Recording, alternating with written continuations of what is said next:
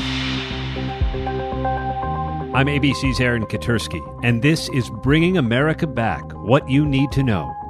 Eating out is a way of life in New York City, and starting Monday, restaurants were supposed to be able to offer diners a seat indoors as part of the city's phased reopening.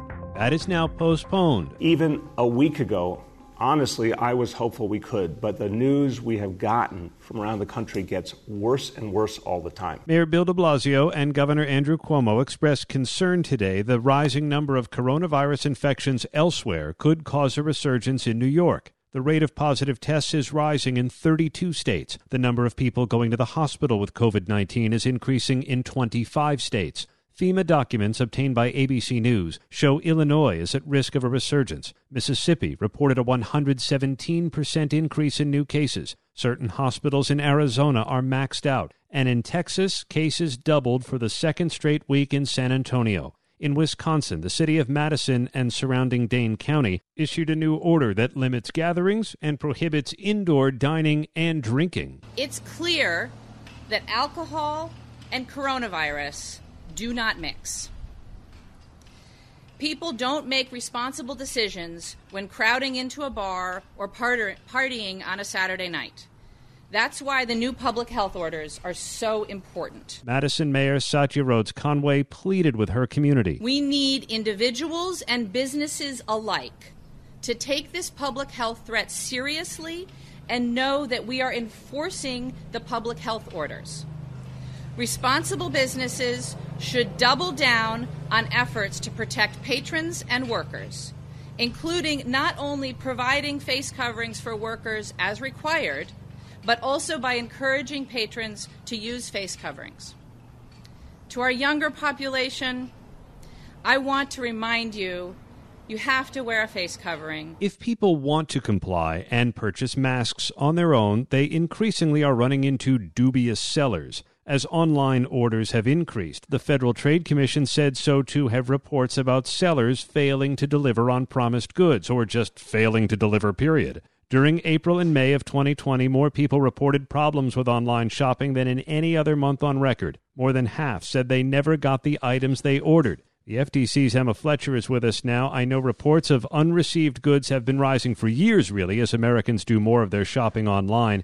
But what about pandemic purchases? We hit April and it just shot upward and continued to climb into May. Uh, in May, we had twice as many reports of unreceived items as we did in December, just to give you an idea of the scale of the problem. And these were reports about all sorts of items, but it was also driven by reports of items that obviously people were buying because of the pandemic, things like face masks. And uh, more than 7% of the reports were specifically about unreceived face masks. And these are complaints that the FTC fields, as you say, routinely. But in particular, when you're talking about items that are necessary for public health, that, that seems to make this all the more egregious. Absolutely, it does. Uh, you know, people want these items to protect themselves. They need these items. They need them quickly, and they're simply not getting them. They are ordering from sites that often look very polished. They look legitimate. Uh, they may be advertising on social media. They seem trustworthy. They, they don't have the, the unprofessional look that people might expect of a site that's just kind of been been put up overnight. Um, but in fact, that often is exactly what they are. They they they pop up under different names and they disappear and reemerge. Uh, they run from fake reviews in that way, although you can still find the, the negative information about them if you Google the company name and words like scam or complaint typically you're going to find negative information out there. Now, you might find fake positive information too, but you're going to find the, the negative information that might tell you, you know, okay, maybe look for a company that I know and, and trust uh, to buy these items. So consumers have to do their homework. Do some searching. Don't rely on the look and feel of the website or an advertisement that seems very professional. Go ahead and check it out further. And also, if you do buy, buy with a credit card because you have protections that way. If you don't get what you ordered, you can dispute the charges. So you have you have protection with a credit card. Talk about face masks in particular in that April May timeframe as we were all sort sort of coming to understand the importance of wearing them. That's right. People people were ordering often, you know, the cloth face masks that we were being encouraged to wear. Uh, I'm not necessarily referring specifically to N95 face masks or face masks that might not have met medical standards or any, anything like that. You know, that's not what this is about. This is about people ordering face masks, period, to protect themselves of, of all types and then just flat not getting them. People also order things like toilet paper, sanitizer, gloves, that sort of thing, and didn't receive them. But face masks really, really stood out. And are you able to differentiate from the complaints which turn out to just be outright scams, these kinds of, as you say, crop up sites that are taking advantage of the consumer in a pandemic, and which may just be for whatever more legitimate reason an item just didn't show up? Some of the reports in the mix might be issues where an item didn't show up. But generally, I think consumers are not going to take the step of filing a complaint unless they're pretty confident that there's a, there's a real problem. So it really does suggest that there are and have been scammers out there that are you know, playing on, on consumer fears. Absolutely, and they, you know, the reports show that they seem to have really honed their skill at making themselves appear extremely legitimate working social media very effectively. The sites look very polished, and they know how to quickly change course to start selling things that are showing high demand. I was going to ask you, Emma, if you were surprised by the speed uh, with which scammers were able to take advantage of coronavirus fears like this. That's a good question. Uh, was I surprised?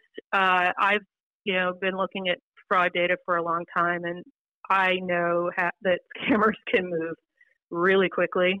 So I wasn't so surprised by the speed. I guess you could say I was a little surprised by the scale of it. It just, you know, abruptly soars the number of complaints about this uh, in April and then on into May. Uh, the scale has been tremendous. I guess that speaks to how much all of our lives have been impacted by this but but yes, that that aspect of it surprised me. Emma Fletcher at the Federal Trade Commission, to which you can always file a complaint if you run into a problem. The governor of California announced he's closing indoor operations for at least the next three weeks for 19 different counties. That means bars, restaurants, museums, breweries, wineries, movie theaters. And there is an emergency room doctor on the front lines of the coronavirus crisis in California who can attest to why those measures are necessary. She's trying to combat rising casualties in the hard hit Latino community, as our Will Carr tells us now, making the hospital hallways her home away from home. Dr. Erica Flores Uribe has little time off. There are no vacations, and she's been cut off from her family, all because she's here inside LA County's USC Medical Center, while she is from Los Angeles, this hospital, which serves a community vastly made up of color, has become her home away from home as cases continue to surge. This is my community. Uh, the communities that we serve, the patients that we serve are really like my family. It's not uncommon for me to take care of my patients in the ER, and 8 out of 10 of them are Spanish speaking. According to the CDC, hospitalization rates are highest for minorities across the country, largely due to jobs that don't socially distance, packed housing, and a lack of access to care. Most of the cases are coming because a family member got sick and they tested positive for COVID 19. And there might be several people living, including maybe six people in a two bedroom home, where now other family members are also getting COVID 19 because of the lack of capacity to isolate. Adding to the stress, Dr. Flores Uribe's own family members have been infected. When your family comes to you and says, What do we need to do to stay safe? What do you say to them? Yeah, as a family, we've had to develop a plan. Right? We talked a little bit about if someone gets sick, who's going to take care of who, who's going to stay with who, and to really make sure that if someone is feeling like they need to go to the emergency department or see a doctor, that we do so like we would before COVID 19. While she's serving COVID positive patients, she's staying physically away from the ones she loves, all while trying to remember to take time out for her own mental health.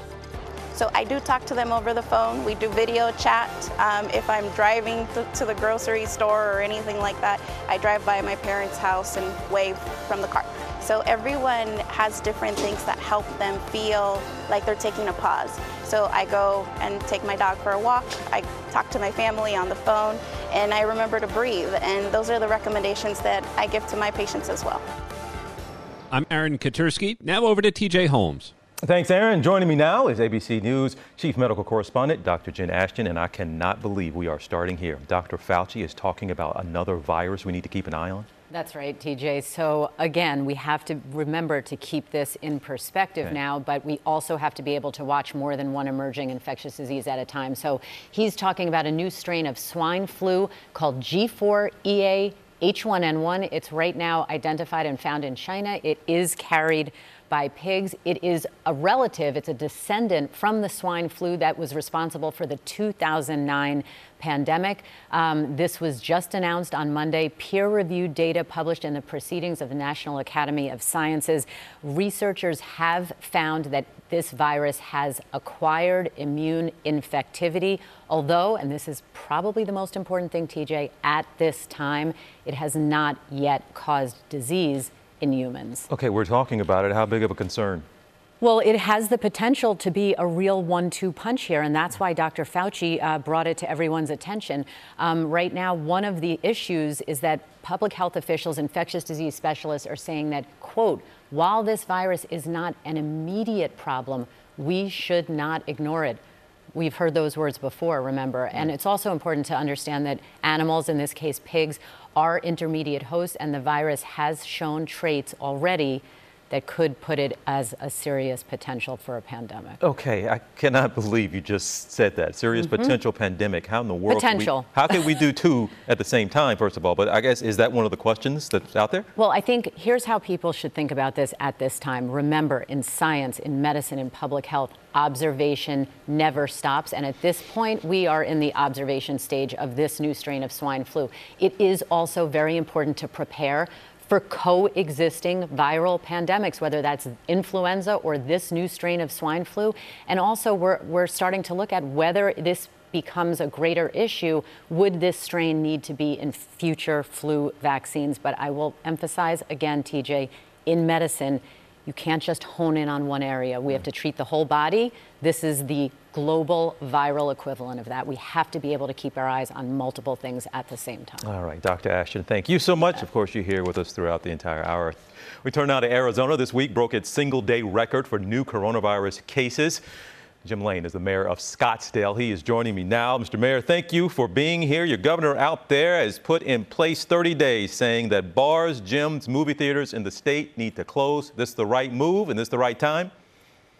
Well, understanding the information he's working with is real-time information and the percentage of positive uh, infestations of uh, COVID-19 coming out of our surge in testing is certainly indicating it's going to be putting real pressure on our healthcare system. And so, yeah, I think it's the right time to make sure we're managing this as best we possibly can. And Mr. Mayor, you have a mask mandate in your town, but you also had an anti-mask rally in Scottsdale. Explain to me what's going on there that your citizens are having rallies against wearing something that is supposed to help us get rid of this pandemic.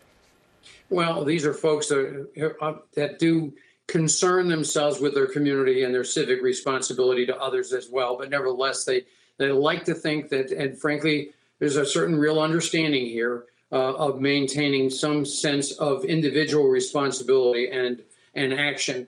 But uh, this is uh, this is a uh, protest that took place, and and it created a bit of a, a backlash on both sides because it's just it's difficult when we have such a divergence of views, feelings, politics, and otherwise. So uh, this has all got intermixed, and and that became of that. But it, it, we're we'll we'll settle through it. We'll work through it. Uh, but it's not easy in some instances. We're you know in the, latest shutdown, or I should say, the closure of the bars.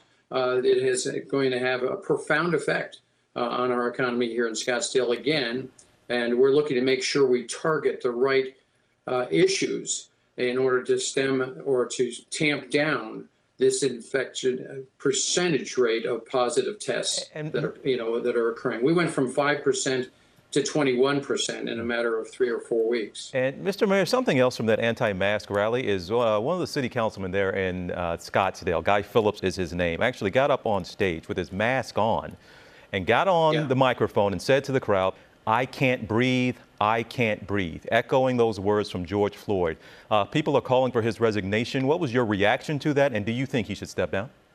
Well, I immediately issued a statement. I'm talking within an hour of him um, ending that. Uh, that was uh, came as a complete surprise, but uh, certainly he's been on the council for a number of years. I'm not sure what kind of guidance he got, what he was thinking or otherwise, but I'm working very closely with the African American leadership here in uh, in the valley and in my city, and we're we're working through those details and make sure that we're we're attending to some of the very issues that uh, he portrayed in, a, in an odd, I'd say callous and insensitive way um, that uh, was unthinking. But nevertheless, the consequences are something that we have to deal with as well. And we want to make sure that Scottsdale is seen uh, as it, it, should be. And we're a, a very good city uh, and inclusive and certainly understanding and sensitive to the issues that are out there.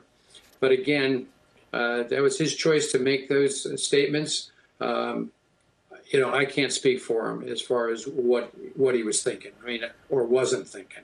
Uh, well, he has uh, taken some responsibility, he said in a comment afterwards, but still rather shocking that that could come out of a leader's mouth at this time, especially. Uh, but Mayor Lane, we are watching you uh, from here, and well, we are rooting for you. We know you all are, are going well, through it like a lot of places have. But go ahead.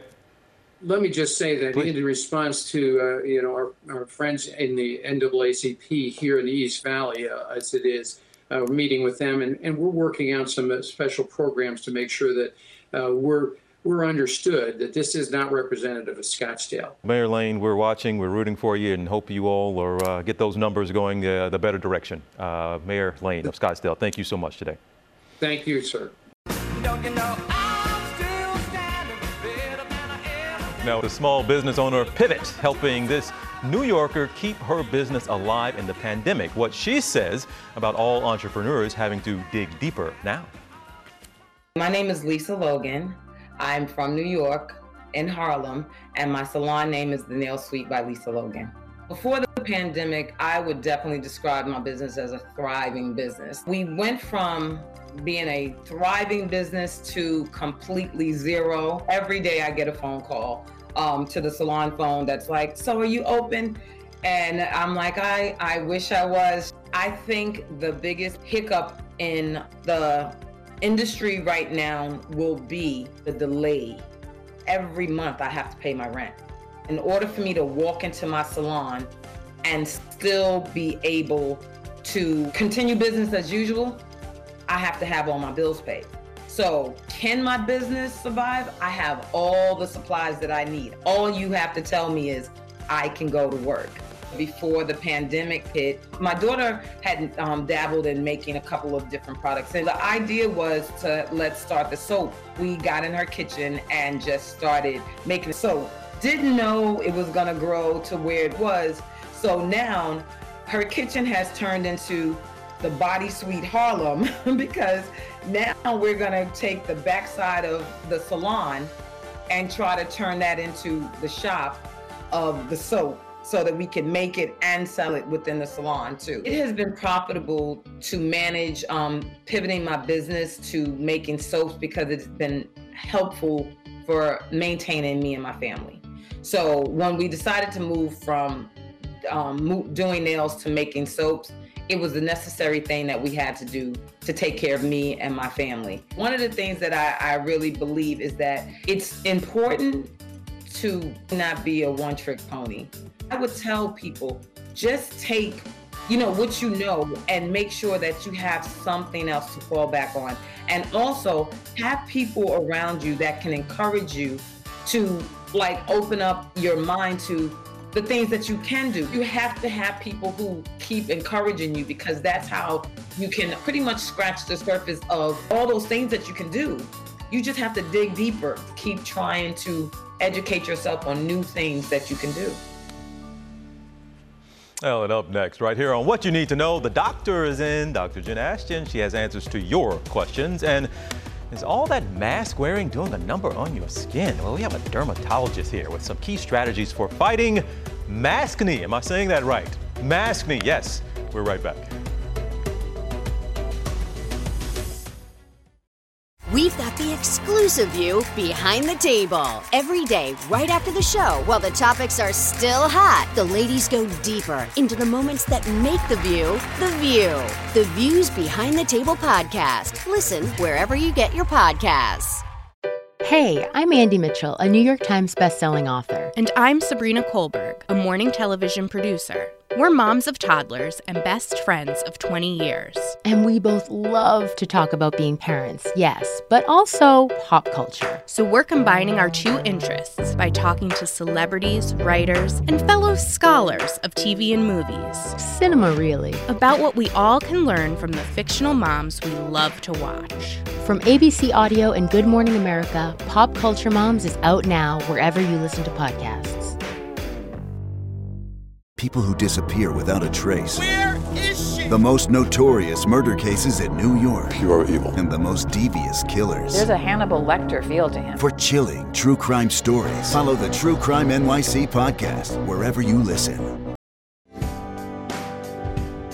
So let's bring back Dr. Ashton, who has answers to your questions. Yep. This is always great. Question one Can smoking spread the virus? Not directly, but first, let's make something crystal clear. Mm-hmm. If you smoke, the single best thing you can do for your health and your life is to stop and to try everything you can to stop. Um, the virus can't hitch itself on smoke particles per se. At least we don't think so. The field of aerosol science hasn't particularly studied that yet. But what's interesting about smoke, TJ, is if you can smell someone's cigarette smoke, mm-hmm. potentially that's how far a viral particle, whether it's a droplet or an aerosol, could travel. Huh. So think about that. When you smell it, yes, you want to keep your distance from secondhand smoke. But also remember that that is why it's so important to wear masks because these viral particles can travel as far as that smell. All right. Uh, dentist and orthodontist appointments, are they safe now? A lot of these folks are starting to open back up. Good question. And listen, it really is important for us to keep those appointments. You know, a lot of people, like myself included, miss them. So I'm overdue. I'm going to be hauling myself into my dentist very soon for a cleaning. They are taking more precautions than ever to keep themselves safe and you safe. So again, remember, this is not something you're going to be doing every single day. It is important risk benefit. There is a risk probably low because they're going to be all shielded up. Probably the risk is greater to them because you can't be shielded up when they're working in your mouth. But I think you should keep those appointments. All right, next up here, a HEPA filter. What is that first, and does it kill the virus in the air? So this stands for high efficiency particulate air filter. They can typically block out 99.9 7% of anything in the air dust, viral particles, you name it. It doesn't kill anything though, but size matters. So the size of the SARS-CoV-2 um, molecule, the viral particle, is about 0.125 microns. HEPA filters will catch that. Remember though, they do have to be changed. They're expensive, they're not everywhere, and they're not going to suck in the virus unless it happens to be going by that filter. So, a lot of work to be done there in terms of environmental protection, but HEPA filter is a good thing. All right, interesting one here. Do we know if anyone has natural immunity to the virus? I love this question. It depends on whether this person means born with immunity yeah. or can it be passed to them from their mother in utero? The answer to that is no. Okay. Um, but natural immunity to a virus typically makes us think of have you been naturally exposed? In other words, were you infected? Were you sick? We do know that most people who are exposed to any viral infection develop some immunity. But again, it bears repeating how strong that immunity is, how long it lasts for this virus is not known. Other coronaviruses, remember, they cause 30% of common colds worldwide, mm-hmm. and you still can get another cold. So we don't know how long that immunity may last. All right, Dr. Ashton, thank you as you always. Bet. See you again here in a second. You can submit your questions to Dr. Ashton on our Instagram at Dr. J. Ashton. We turn now to an overlooked cosmetic casualty of the pandemic. If you've been struggling with acne caused by your mask, then you're not alone. Maskne is a thing now. It's become a trending issue for many people because of the unprecedented hours long usage of masks. Let's get some help here for anybody struggling with some skin irritation under that mask. Dr. Uh, Michelle Henry, dermatologist. Maskne, what exactly are we talking about? Is just an irritation that's caused by wearing the mask all the time? So yes, mask maskne is acne in the distribution of your mask. You often see it around the line of the mask. And clinically, we call this acne mechanica because just as you said, it's caused by that friction. That friction causes irritation and inflammation of the follicles, and that can lead to an acne cyst. And you can imagine the combination of that with the oil, dirt, and debris in our skin is the perfect setup for a really robust acne breakout.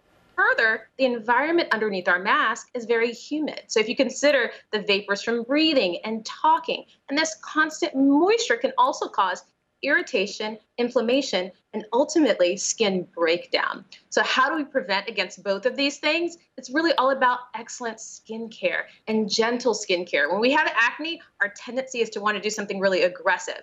In this case, we do not want to do that. The skin is inflamed. So it's all about gentle skincare, building up your moisture barrier to really help to prevent against both of these problems. Oh, wow. Okay. Did, you, did I, Mechanica? Acne Mechanica? What did I hear in there?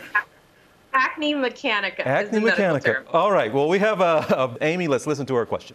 Hi, my name is Amy St. Peter. I am from Bangor, Maine. I am a physical therapist. Prior to the pandemic, I had occasional breakouts, probably hormonally related, along my jawline. Since the pandemic, I have been having to wear a surgical mask for eight to nine hours out of my day. And I've noticed that my skin seems to be breaking out even more along my chin, sometimes under my eyes. I'm looking for some help on what I can do to make this go away. Um, it is kind of quite painful. Um, it's woken me up in the night because I can feel it under my skin. The problem seems to be getting worse. Uh, whatever I try to help doesn't isn't seeming to help make it go away. So my question is: Is there something out there that you can recommend to help me clear up my skin issues? Okay, Dr. Henry, help her out here. And you know what? That's a good point she makes. This, this is not just a, a cosmetic or, or vanity issue. She said it's quite painful. So, what do you recommend for her? So absolutely. So you know that friction can cause not only superficial blackheads and whiteheads, but also deep painful cysts. And I see this a lot in a lot of the essential healthcare workers that I care for. So what I recommend is really five simple steps. So the first, gentle cleanser. So we want to cleanse the skin, but again, we don't want to strip the skin of moisture because that moisture barrier is important to prevent against friction and inflammation. The second step is if you're using a toner, use a gentle toner. So a toner with light ingredients, so low concentrations of lactic acid, glycolic acid, salicylic acid, will help to unclog those pores gently without drying the skin. So avoid harsh toners with ingredients like witch hazel, which can be really, really harsh on the skin. The third, and probably the most critical of all the steps, is invest in a good moisturizer. So again, we want to create that moisture barrier to protect the skin from that friction. So look for ingredients like hyaluronic acid, ceramides. Those are going to waterproof the skin and keep the bad things out and the good things inside and make our skin stronger. The fourth step is to don't forget your SPF. So, A, I want you to always protect your skin against skin cancer because the masks do not provide perfect protection. B, no one wants an unsightly mask tan. But C, if you are to burn, that can worsen your acne and worsen the inflammation. And then the last step is if you're still getting acne after using this good, gentle skincare regimen, then you can adopt some traditional acne creams. But again, stick to low concentrations. So, low concentrations of salicylic acid, low concentrations of benzoyl peroxide. Those are easy to get over the counter at a good price point. Make sure everything you're using does not clog your pores. So look for the, the word non comedogenic, and that really should help you in the long term. Oh, my goodness. And you know what? We are going to be talking about this for a while because these masks, these face coverings are going to be with us, it seems, for a while. So this is something, hopefully, we can have you back and give us some reminders and some updates. But Dr. Henry, thank you so, so much for being here. Thank you for having me. We turn now to a group of fathers on a mission to change the narrative around black fathers. Here now, ABC's Janai Norman with an inside look into the online movement called the Dad Gang. Bottles, Diapers, and Cuddles, hosted by the Dad Gang, a group of black fathers and supporters shattering stereotypes. The Dad Gang is an organization on a mission to change the way the world views black fatherhood. Meet Sean Williams, a devoted father of three. Four years ago, a woman approached him and commended him for sticking around. We're not an anomaly, we're not unicorns. Williams realized his friend shared similar experiences and decided to rewrite the narrative on black fatherhood. Being a good father means everything to me. The group hoping to empower its members by replacing negative stereotypes with positive affirmations. I am. I am. Dad goals. Dad goals. During this historic moment, the group is looking to the future. I hope we really change the world and change the way the world views us. Well, Sean Williams, the founder of the Dad Gang, joins us now. My man, so good to see you. And you, you tell me what? You kind of hit on it there a little bit in the piece, but what is the narrative? What's the rap on black fathers right now? Well, the narrative, um, you know, after receiving that compliment, I really understood that people still saw black fathers as MIA or um, they like to associate us with being deadbeat dads. And it's just not the truth. You know, I, um, uh, after getting that compliment and speaking to my friends, I really had to dig in and uh, find the stats which said that, you know, black dads were uh, probably one of the most ethnic, sorry, the most active groups out of any ethnic group. And I, I, feel like you know it needs to change. It's it's it's heartbreaking when you get a compliment just for sticking around or for doing what you naturally do as an active dad. Um, how important is this now in this current climate where black men have been so much of the focus when we're talking about racial justice and the protests we've seen in the streets and some of the videos we're seeing? How important is your mission now, even more so in this current climate? You know, I think it's really important. A lot of times when we see, um, you know, a, a, a, tragedy like George Floyd and uh, Rayshard Brooks and all these uh, black men that we're losing, you know, a lot of police officers or people don't associate them with their families. I uh, think the dad gang, by you know trying to shatter that stereotype of us being deadbeats, it not just you know sharing those images not just shatters that stereotype, but it, it's beginning to normalize the image of us black men being fathers and being caretakers and being nurturing. So I, uh, I think it's really important in this time that those images stay. You know, we keep on circulating those images. We're not actors. This is our real life. This is, um, you know, we, we being a father is pretty much everything to us. So I think it's really important to keep those videos going, keep those sharing those images, and just normalizing the image of us black men being fathers, um, especially as young black men. It's a great effort in what you're doing, and I think a lot of people, and I would applaud it as well, but does it frustrate you as well? The fact that you even have, it's like a black dad, we have to have a PR campaign to show what we're doing. Yeah. Yeah, it's very frustrating. You know, the, the dad gang wouldn't exist if the stereotype didn't exist if I didn't feel uncomfortable when I received that compliment, or if my friends didn't feel uncomfortable when, when they received those compliments or those stares, you know, the dad gang would serve no purpose. So I think, um, you know, uh, for, for a lot of us, and myself included, um, I was parenting my kids, and you, you begin to start parenting with a little bit more intentionality and um, you know operating with a little bit of a chip on your shoulder because we know that that stereotype exists. And it's a shame. It really shouldn't. It's 2020 you know, um, a lot of people when they discover their the page, uh, a lot of people are surprised to see how you know easily we can populate the page with dads from all over the world. So um, it's frustrating, but here's where we are, and you know, we somebody had to do it. and last thing, I have a seven-year-old daughter at the house. We, we do our hair thing. I think you have a four-year-old daughter. Is that right? Oh, the, the hair thing is real. Um, it, oh, it's real. It's real. How is that? How much fun is that for you? And again, we talk about black fathers in the stereotype, but also just dads in general doing hair. Sometimes you have to combat that.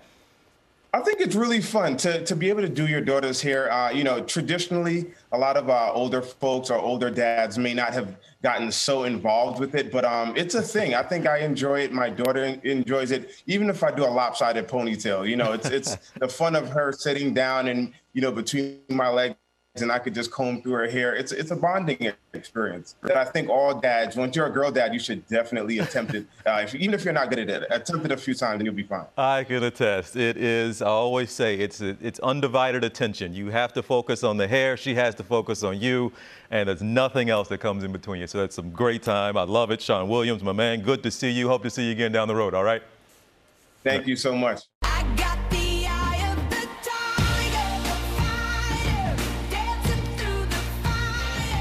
Well, welcome back, everybody. A story I want you to hear now of passion and perseverance. My next guest used a terrible tragedy as motivation to achieve what most kids can only dream about. And here to tell us about it is Coby Mayo, survivor of the Parkland shooting, and now a fourth round MLB draft pick of the Baltimore Orioles. Coby, congratulations. Uh, first of all, what was that like to get that news, to hear, you know what, your dream is going to come true? You were drafted. Yeah, uh, and hello. Um, you know, the whole process of the last three months has been crazy. You know, due to COVID, you know, our season was cut short a little bit, but you know, it, it was that process was was very stressful, but you know, the day of the draft was just it was an amazing feeling, and you know, hearing my name on TV was just it was a feeling that can't even I can't even picture back in my head because you know I, I lost all the moments in my head because of all the excitement from my family, my friends, and it was just an amazing moment, and I I really hold that forever. That's incredible. But we, we, go back now. People hear Marjory Stoneman Douglas High School, 2018, and people remember you're a student at this school. And you know, I can't imagine how that day had an impact on the students. But tell me how that day maybe changed your perspective. And did it have some kind of an impact on your motivation and your drive and ultimately getting you to where you are now? Yeah, I always say to this day, if maybe if that shooting never happened, it might not have motivated me to be where I'm at today. And you know, I, I really do take that day as motivation because of all the you know students that were lost and teachers that were lost, and I really use that day as motivation to keep to keep going and do for the community. You know, Anthony Rizzo came back to the to the community after uh, the next day, flew home from Chicago. He was getting ready to start his season, and you know he talked to the community, and you know it was it was really big for the community to hear his voice. And you know I want to I kind of want to be that that voice that's heard because I'm you know on to better things and you know I came out of it strong and that's what that's really what I want to be as my ultimate goal. And Coby, it sounds like um, you feel like you have some type of responsibility. You were blessed, you were spared. A lot of kids were uh, that day, but it sounds like you're taking this on as a blessing and an opportunity that you have a responsibility now to fill. Yeah, for sure you know those 17 the 17 that didn't make it don't have the opportunity to you know fulfill their dreams and if i can go out there and honor them and fulfill my dreams i think that that would be the the biggest success that um, anyone can make out of the whole thing that's going on so um, i want i really want them to to see me reaching my goals and you know hopefully they look down and they're happy with that Coby, we are rooting for you in a major way. We have been rooting for uh, that high school, that area for several years here now. Uh, but to see this happen to you and to be able to say congratulations and to hear you now talk about it uh, kind of gives me chills. But uh, Coby, congratulations, really, my man. We're going to keep an eye on you over the next several years. All right, good luck to you. I appreciate it. Thank you. And that's our program for today. I'm TJ Holmes. Thanks for listening.